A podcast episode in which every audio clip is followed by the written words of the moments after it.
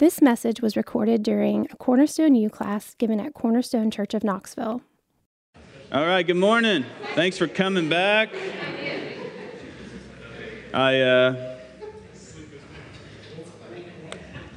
hope you guys benefited from Drew's teaching last week on Job. Got one more today. We're going to talk about, we're going to answer some questions look at some texts, and then you're going to leave with plenty more questions. But that's okay.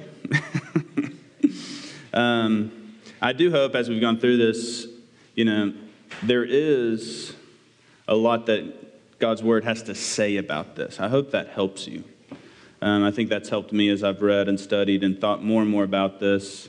Uh, we don't have answers to everything, but man, the Lord has been kind in giving us things that we can know about him and stand on and be comforted by.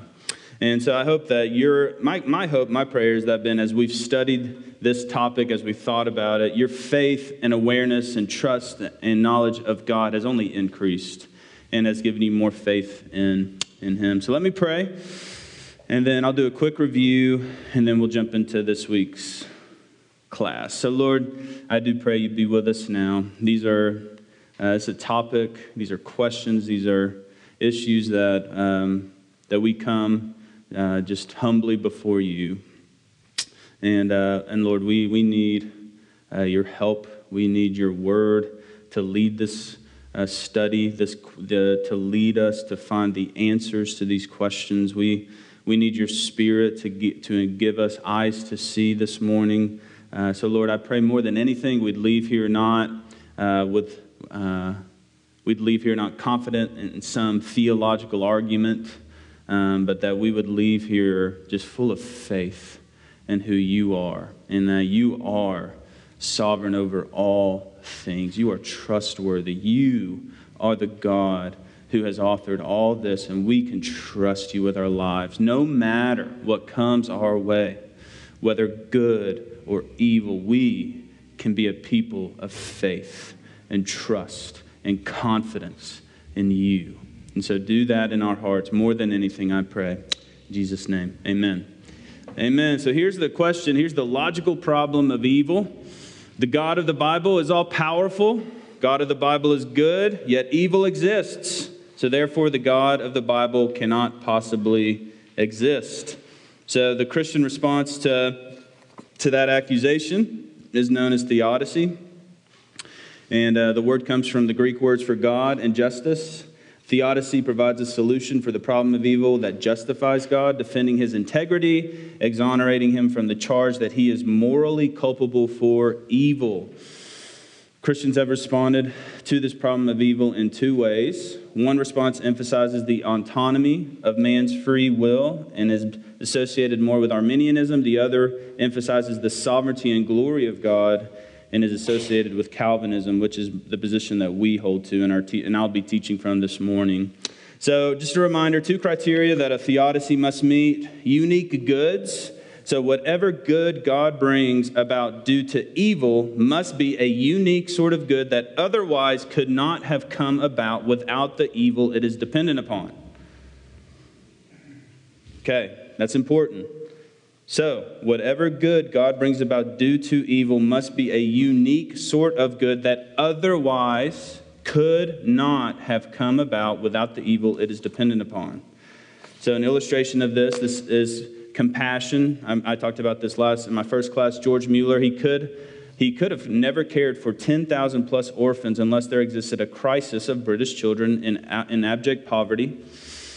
And then weighty goods. The good that comes about due to some evil must be weighty and important enough to justify the existence of the evil the good is dependent upon.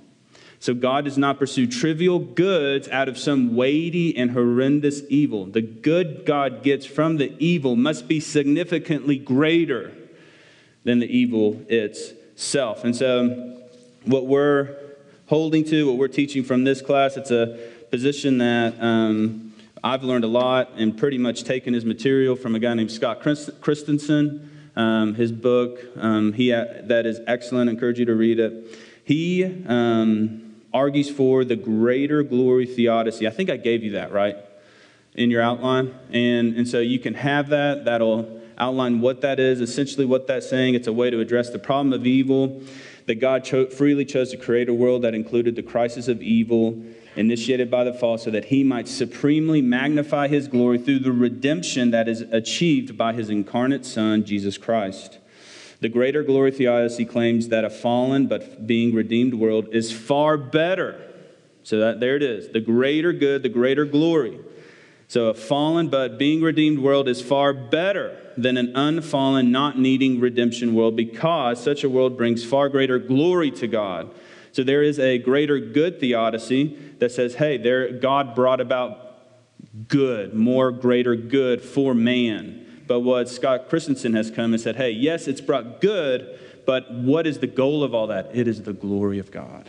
And so, what we're saying here is that God is not just bringing about good from evil, even greater good, but He's actually magnifying His name more. He is being more glorious in our eyes. This world that we live in and that, and that has evil in it, God is able to use that evil and orchestrate and bring about good and glory for His name. And so, what the position would say is, is that it's more. There's a greater glory, there's a greater good that has come about. Wayne Grudem says this However, we understand God's relationship to evil, we must never come to the point where we think that we are not responsible for the evil that we do. Okay, so that's important. Or that God takes pleasure in evil or is to be blamed for it. Such a conclusion is clearly contrary to Scripture. Charles Spurgeon said, He who demands a reason from God is not in a fit state to receive one. You guys learned that last week from Job, right? he who demands a reason from God is not in a fit state to receive one. It is when Job surrenders himself to God that he at last at, is at the end of himself finds comfort.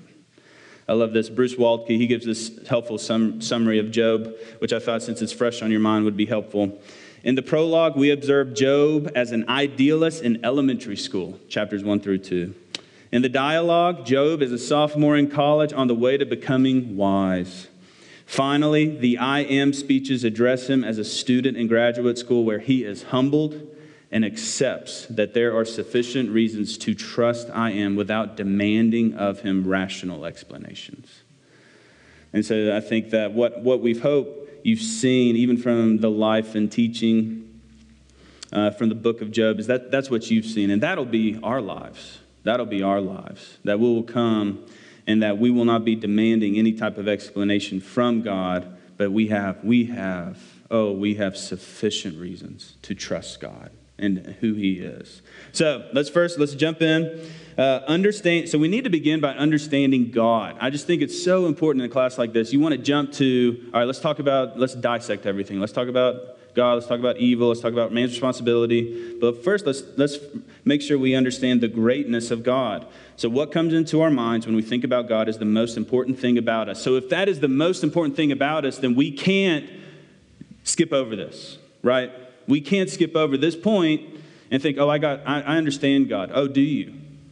I want to make sure you do. I want to make sure that you have a strong conviction of who God is, the God of the Bible. You know, when I came in uh, this morning, this was on the, um, the podium, attributes of God. And I just thought, how fitting that fifth graders, fourth and fifth graders, I think, are going to be in here. And what are they learning? They're learning about the attributes of God because even children can learn about the attributes of God. This isn't just for us, but even children can. God has revealed himself, and we want and can know him. And so, first, what we need to remember is that there is a separation, a distinction between us and God. There is a creator and creature distinction. We have to embrace that. So, for us to have true knowledge, true understanding of this world, Calvin says we need two pieces of knowledge who God is and who we are in light of who he is. So we have to have those two pieces of information. So, first, who's God? The Holy One.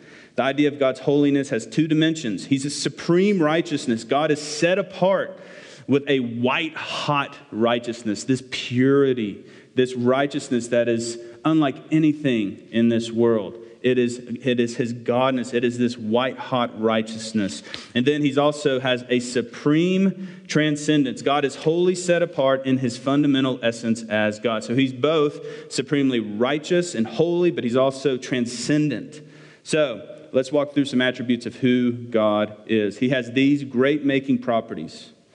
He is self existent. He is the uncreated creator of all. Before the world existed, He did. Before the foundation of the world, He had written our names in the Lamb's book of life. Now, tease that out. Tease that out. Then that, that means before the world began, He knew there would be a fall and a need for a redeemer. So tease that out even. So Camp out there. Think about that. What does it mean that God is self existent? He is the uncreated creator. He is self sufficient and independent. He has no need of anything, nor is he dependent on anything outside of himself. He's infinite and perfect. There are no limits to his, the greatness of his being. All his attributes are perfect. He can be no less and no more than holy, good, just, loving, and wise. So it's important for us to understand that. So there, there are no limits to his greatness of being. All his attributes are perfect. So he has a holy and perfect love. He has a holy and perfect justice. He has a holy and perfect compassion. Those are all together. You have to hold those together. He's simple. There's a unity. God is not of, composed of parts like a puzzle that are somehow put together for some other source. No, all that is, is in God is God. He is a unified essence. So we can't separate God. That's why, with our triune God, there is one God who eternally exists in three persons, but there is that oneness, that unity. He's simple, He's united. All His attributes are necessary, co equal, co eternal, and co dependent. So we can't elevate one above the other because they're all attributes of God and who He is. He's immutable, He does not change. It's essential to His being, He's not altered or affected by anything. So in Genesis 3, when the fall happens, God does not change in that moment. Oh, what do I do now? This happened, so how should I change? Do I change my plan? Do I change who I am? No. God is unchangeable. He's omniscient, He's all knowing. He's the source of all knowledge. He knows all things infallibly and exhaustively. He does not learn anything.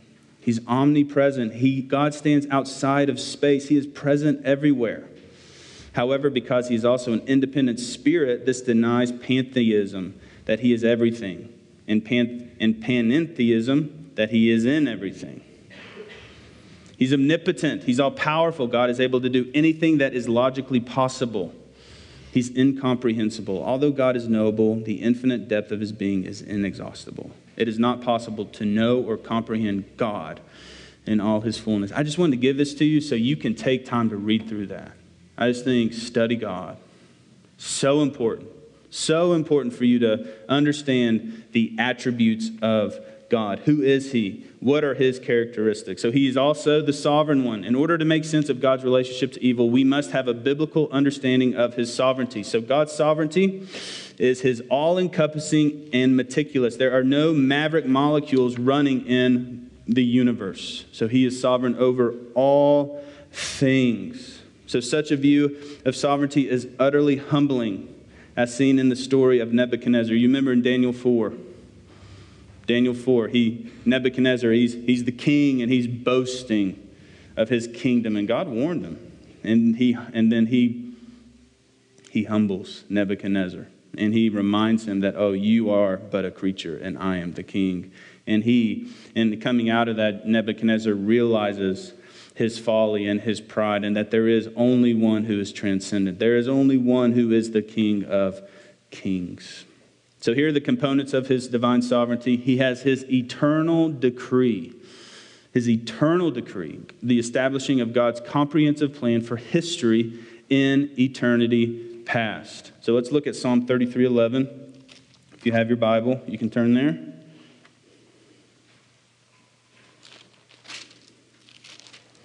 The psalmist writes this The counsel of the Lord stands forever the plans of his heart to all generations. So his counsel stands forever. The plans of his heart to all generation. So it's his eternal decree.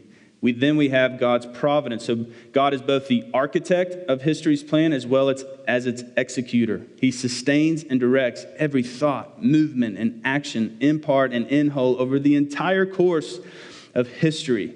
And I think what is amazing is just to see there just the list of scriptures that point to this that, that, that just highlights that this is true. This is what God says about himself in his word. That he is, he's not only sustaining the world, but he's directing it. So God is not some watchmaker, right? We can think people will say that about God. He just kind of turned it all on, got it going, and the world just kind of is. No, he is directing every thought, movement, and action. He is the author.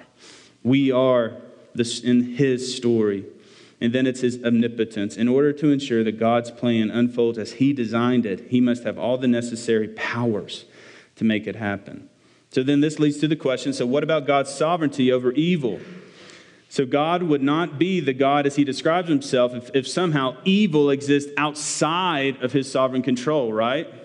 So, in his purpose, so we've already seen this in the life of Job. You were here last week, um, Drew unpacked that for you. And then we'll look at a few others as we at the end of the class. But we, you can also see this in Isaiah 45, Lamentations 3. So he's, he, there's even his sovereignty over evil. So then, God is transcendent author of all. So God's providence is not like a domino maze where he sets everything in motion, or he's not a grand master chess player trying to outmaneuver his opponents. He's like a Dickens or a Tolkien or a C.S. Lewis, a grand storyteller creating a grand epic. So it goes back to that story theme, right? You guys remember there's one story, and it's and it's not it's not just the U shape, right? It's the J shape. So it's not just okay, we're trying to get back to Eden. No, we're actually going to get to the new heavens and the new earth, and it's going to be better. It's going to be more glorious. And God is the author of that amazing story. God is also the good one. If God were all powerful but not all good, then we would have reason to fear him. What assures us that God's all encompassing sovereignty is worthy of our full trust and unfailing praise is precisely because he is supremely good. I would say this is probably the thing that we assume and don't remind ourselves. I think we can talk about his sovereignty a lot. God is sovereign, he's in control. But then when suffering comes, when evil comes, I think it, it can highlight, well, we begin to discount his goodness. We begin to discount and not remember, yes, he's sovereign, but he's also good. So I think we, I think as a church, we love to talk about, yes, God is, he's in control over all things.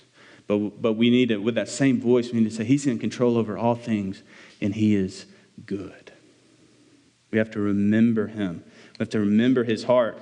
His goodness is directing his plans and his sovereignty, they're tethered together. Remember, he's simple, they're united. He's doing both of those things. So if he's in control of all things and all these things are coming into my life, then I have to believe that he's good. Okay, so there's going to be good that comes out of this. We have to fight to believe that. That is the testimony of Scripture, which we'll see later. He's a benevolent God. God is the overflowing fountain of all good. Psalm 34, 8, 145, the Psalms are filled with this. God is identified with every essence of love. He's the righteousness of God. So you see his righteousness. He is committed to only doing that which is right and good. So let's turn to 1 Timothy 6 real quick and just read and hear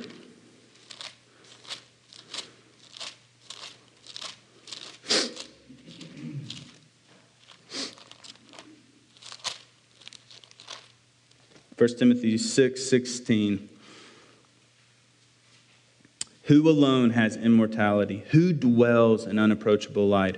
Whom no one has ever seen or can see, to him be honor and eternal dominion. Amen. To the King of kings, the Lord of lords, who alone has immortality, who dwells in unapproachable light, his holiness, his light, his righteousness. No one can come into the presence of this God. But he's also just he rewards righteousness equitably and he punishes all wickedness impartially. So you see that in Deuteronomy 32. So with all that in mind, let's make how do we make sense of moral responsibility? So if God is meticulously sovereign in every detail of time and space, history, and the whole scope of actions taken by every human he creates, then how can he escape being charged with all that evil unfolds in his creation? How? Is God a passive policeman who refuses to intervene when criminals exercise their free will to commit crimes? Or is he the sinister mob boss who orders the criminals to commit their crimes? So is God saying, hey, go do this? Is he just standing back and being like, well, sorry, I can't do anything about it? No, what is he? So is God, it leads to the question, is God the author of evil? What would you say to that? Do you not have to answer loudly, but how would you answer that? Somebody came up to you on the street. Does God author evil? I mean, he's sovereign over all things. Is he the author? Is it from him? I mean, is it the answer is no. We have to look at James 1:13. It says, "Let no one say when he is tempted, I am being tempted by God, for God cannot be tempted with evil, and he himself tempts no one." So we say, no, God is not the author of evil. God cannot be the direct or even the vicarious instigator of evil. He does not infuse an evil will or implant evil thoughts in his creatures. So it's important. He does not do that. So, what happens? Well, as scripture says, temptation happens when someone is lured and enticed by his own desire, right? By his own heart, his own sin. God cannot experience that. He is never, God is never lured and enticed toward evil by his own desire. And therefore, he doesn't do that to people, which means he does not commend sin to people. He does not approve sin in people. He does not directly awaken sin in anybody. He doesn't directly awaken the, those lurings and those yearnings towards sin. However, he knows as God all the circumstances that a corrupt heart will respond to. He knows exactly how Satan functions and what Satan does in response to those kind of things. You saw that in Job, right? We got the curtain pulled back and we got to see how Satan and God, that relationship. So, what you see is God knows all the circumstances that a corrupt heart will respond to. He knows Satan and his functions exactly. And he may ordain that those circumstances and that Satan be in such a position that a corrupt heart will respond that way. But we cannot charge God with that evil. God is not the author of evil, He is not the one who brings about evil in our hearts. God's relationship to evil is asymmetrical. Do you understand what that means? What that means is that he stands behind good in direct way as the source of all good, but stands behind evil in an indirect way. So, as the one who sovereignly controls all things, whether good or evil. So, he stands behind good directly. He is good. But his stance behind evil is indirect. He is, there's no connection with evil. He's not the author of evil. But can he use evil in the world? Can he bring about good through evil? Yes. So, as the transcendent author of history, God stands outside the storyline. And this is where we're just not God, guys. Sorry. We just, we're just not Him. This is where we got to go back to. Are we making God in our image or are we made in His? He's the author. He's, he, he's the one that's outside of this story. He's the one writing it. So he stands outside of it. No one blames Tolkien for the evil of Sauron, even though he writes it into the story of the Lord of the Rings. But I think this is important too. Tolkien provides the worldview by which to judge Sauron and his evil actions, right? So I think it's important to understand that. So here's the analogy from Wayne Grudem that I think's helpful. The analogy of an author writing a play may help us to grasp how both aspects can be true. In the Shakespearean play Macbeth, the character Macbeth murders King Duncan. Now, if we assume for a moment that this is a fictional account, the question may be asked well, who killed King Duncan?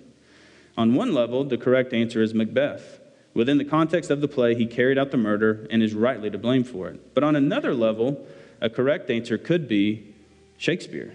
He wrote the play, he created all the characters in it, and he wrote the part where Macbeth killed King Duncan.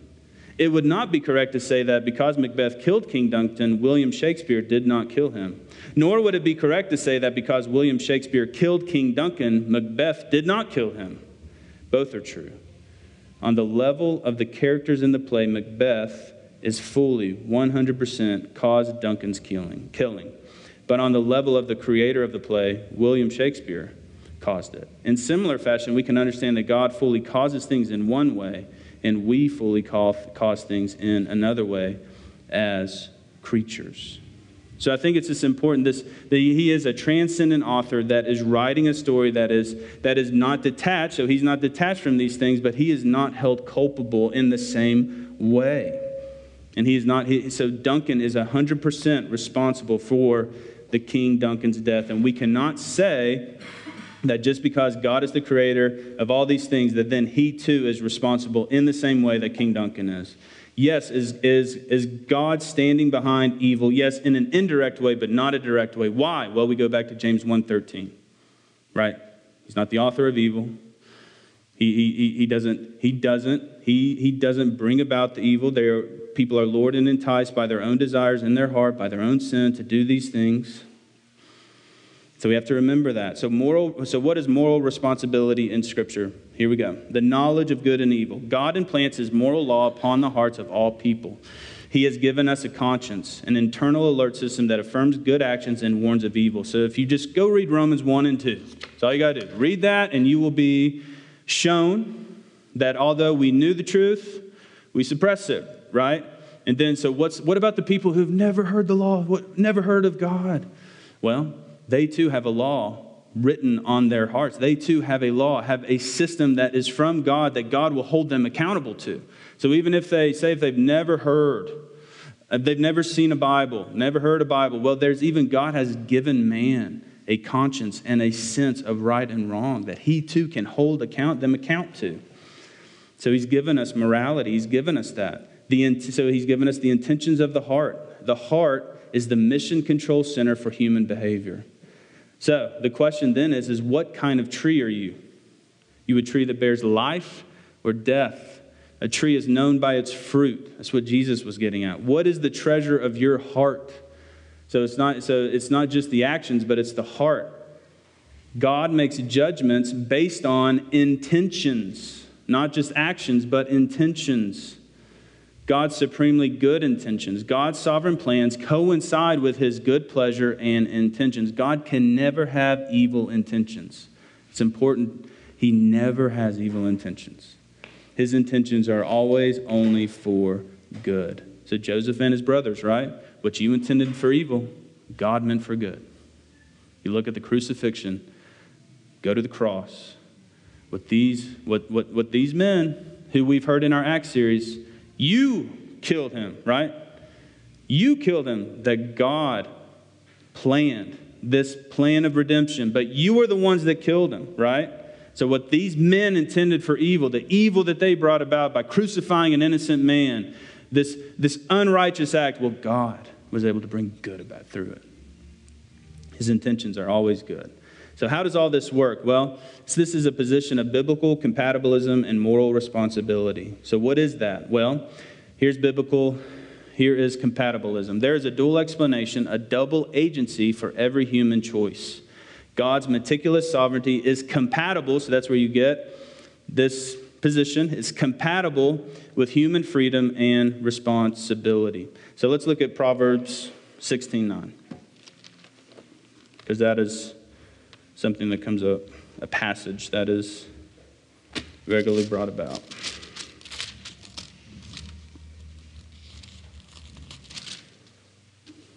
The heart of man, so hey, the heart, right? It's important. The intentions of the heart. The heart of man plans his way, but the Lord establishes his step. Does I mean, no problem with that. Proverb, you know, Solomon had no problem writing that. The heart of a man plans his way, but the Lord establishes his step his steps. So here's how D.A. Carson, he gives a helpful introduction. So I'm going to share this with you. So God is absolutely sovereign, but his sovereignty never functions in Scripture to reduce human responsibility. Okay? So he's absolutely sovereign, but his sovereignty never functions in Scripture to reduce human responsibility.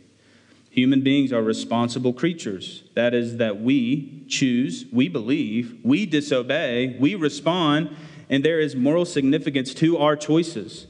But human responsibility never functions in Scripture to diminish God's sovereignty or to make God absolutely contingent. So there is this compatibility, there is this one another. So that picture, here's kind of how things go God is, He's above us, He is the remote. He's remote, but primary cause. So he is distinct from us. He is not like us. He is God. There's no one like him. So God is, He has always existed, and we are. And then there is this immediate but secondary cause, which is our actions.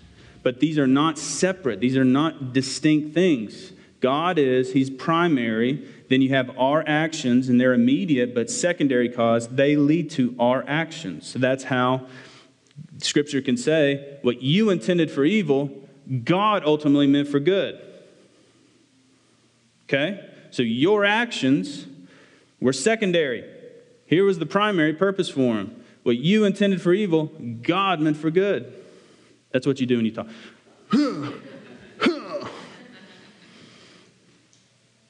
the reality is, we always do what we most want. We always do what we most want to do based on the strongest motives of our heart. I think that's helpful. you want to talk about moral responsibility? Okay, tell me what you desire. Tell me what you desire. Tell me about what drives you. Tell me about your heart. That's where Scripture takes us. That's, what, that's where Scripture takes us to talk about responsibility. It's the heart. It's the heart of man. It's, the, it's our heart. So we always do what we most want to do based on the strongest motives of our heart. It directs our wills, bearing in mind that the intentions of our hearts are tied to our fundamental nature, whether corrupted or regenerated. So that's helpful, right? So our hearts, before being born again, are corrupted. We're fallen. We're dead in our sins. So, what does that do to our desires? Well, they're all skewed, they're all opposed to the will of God. Now, they're not fully, right? So, we're, we, you know, it's not that we, with depravity, it's not like that we're utterly depraved. No, we're totally depraved. So, yes, there's, there's nothing that we can do that's going to earn our righteousness before God but it's not like that we are the worst people ever. No, there's common grace and there's things in our life that function to where we can actually do good things. You can actually love your neighbor in a way. You know, you can be nice to people. There are people in this world who are not Christians and they're doing some good, but they are, their goodness does not gain them entrance into heaven. So, but I think it's helpful to remember when we're regenerated, the, what is written on our heart? The law of God is written on our heart. So that's important. It's our heart, it's our will, it's our choices. So why do we want to please God now? What's what's what's that? We are new in Christ. It's immediate, it's a secondary cause. Why is our action changed? We go back to God because He has given us new life in Christ, because He has given us new hearts. So why is it that I love God? Well, it's Him. It's not me, it's Him. So hundreds of passages suggest Carson suggests, could be explored to demonstrate that the Bible assumes both that God is sovereign and that people are responsible for their actions. As hard as it is for many people in the Western world to come to terms with both truths at the same time, it takes a great deal of interpretive ingenuity to argue that the Bible does not support them. So, there's a, I think, did I give you this? Good. Okay, so there's passages. Read through them, study them. Look at that. Well, I love what Charles Spurgeon says. He, he says, When people ask me, how do you reconcile um, God's sovereignty and human responsibility? Spurgeon always says, Well, I don't try to reconcile friends. I love that. I think that's true. That, that is, that's what he's getting at. The Bible does not present those two things as enemies. Do you? And if you do, why? Because I don't think the Bible puts those two at enmity. I think they're actually, the Bible says, hey, they're they're able, God is able to use those things together. But what is the primary cause? What's the secondary? What's the immediate? What's informing our actions? So I think it's important for us to see all those things. And it's so and this is why this is so important when with this question of the problem of evil when we're talking about God's sovereignty. He's sovereign over all things and how can he bring about good and how are we involved? I think this is getting to the heart of it. I think this is getting to how God, how can God bring about any good from this situation? How can God produce any good? Well, what Scripture would say is, is that He can and He is able. And He does it time and time and time again. And the reality is, the hard part is, is we may not be able to see it now, but we're not God. And He has a plan, and He has a purpose, and He has things that He has accomplished. When, if all you have to do is go to the cross, all you have to do, we go to the cross. And this is what D.A. D.A. Carson says about the cross. He says this, and this is from Acts 4 um, 23 to 30. He says Christians who may deny compatibilism on front after front becomes, become compatibilist, knowing or otherwise, when they think about the cross. There is no alternative except to deny the faith. And if we are prepared to be compatibilists, when we think about the cross, that is to accept both the propositions I set out at the head of, the ch- of this chapter as applied to the cross, it is only a very small step to understanding that compatibilism is taught or presupposed everywhere in the Bible. At Calvary, all Christians have to concede to the truth of these two statements or they give up their claim to be Christians. Now, that is a very strong statement. I think what he's getting at is he's saying, hey, these two statements that God did this and you did this. God did this and you did this. So uh, he, this is what he then says the deepest foundation of compatibilism. So I am driven to see not only that compatibilism is itself taught in the Bible, but that it is tied to the very nature of God. I am driven to see that my ignorance about many aspects of God's nature is precisely that same ignorance that instructs me not to follow the whims of many contemporary philosophers and deny that compatibilism is possible. The mystery of providence is in the first instance not located in debates about decrees, free will, the place of Satan, and the like. It is located in the doctrine of God.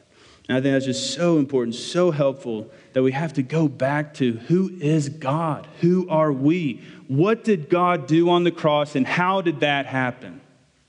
If we truly believe that the greatest, one, the greatest evil that has ever happened is that the Son of God was killed, was crucified.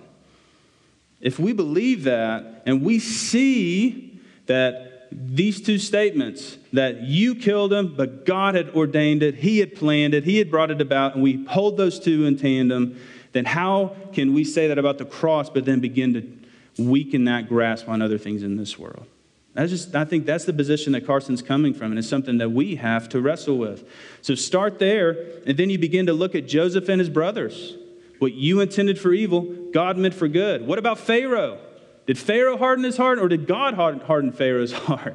When I read Exodus, it's both. So who is it? When you read about Eli's worthless sons in Samuel, and you read about um, his, he says this in 1 Samuel 2.12. Now the sons of Eli, they were worthless men. So these were worthless men. They did not know the Lord. If someone sins, and then this is what 25 says. So that's who these men are. Here's what 1 Samuel 2:25 says. If someone sins against a man, God will mediate for him. But if someone sins against the Lord, who can intercede for him? But they, this, these worthless men, they would not listen to the voice of their father, for it was the will of the Lord to put them to death. Explain that to me. So, was it these worthless men, or was it the will of the Lord that wanted to put him to death? Or was it both? Was it that these men were worthless men because of their hearts, because of their nature, because they hated God? But it was the will of God that these men be put to death. 1 Samuel 2:34 and this shall come upon your two sons, Hophni and Phinehas, shall be the sign to you. Both of them shall die on the same day. So when, when, they were, when they died on the same day, was it because of what they were doing or because it was the will of the Lord?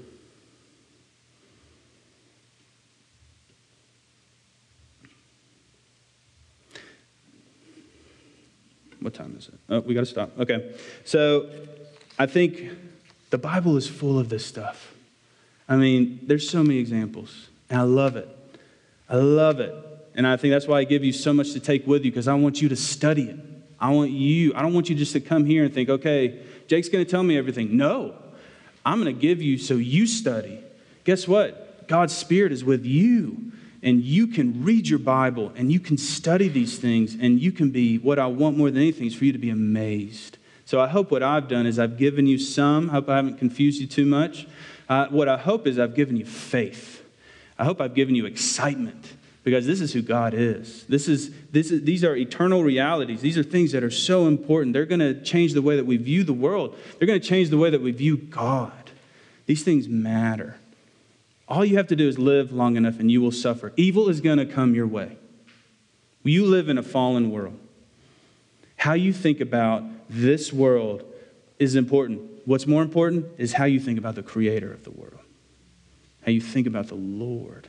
And what I hope is that this has given you more than anything an accurate and true picture of who God is. This is, this is what Carson says. He says, This is, at the end of the day, the ultimate test of our knowledge of God. Here's the ultimate test Is it robust enough that when faced with excruciating adversity, it may prompt us to lash out with hard questions, because I think the Lord can take our hard questions, but will never permit us to turn away from God. That is the kind of faith that I hope each of you have, and that we're able to bring our questions to God, but no matter what comes, no matter what we face, we never turn away from Him. Let's pray. Lord, thank you for your word, for your truth. Thank you for these few moments we have together. I pray you would use all this to bolster and build and strengthen and establish our faith and our confidence and our love for you. I pray you bless all these people that came. Oh, Lord, I pray you would meet with them as they continue to study. I pray they would hunger and thirst for righteousness. Give us a right view and understanding of who you are. Help us to trust you.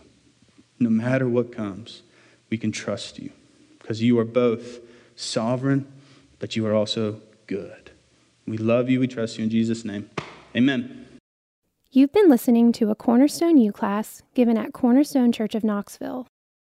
Cornerstone U exists to have our minds renewed by the Word of God, to see who God is, and to live in light of His Word and Gospel. To find out more about previous Cornerstone U classes, visit us on the web at www.cornerstonechurchofknoxville.com forward slash cornerstone dash U.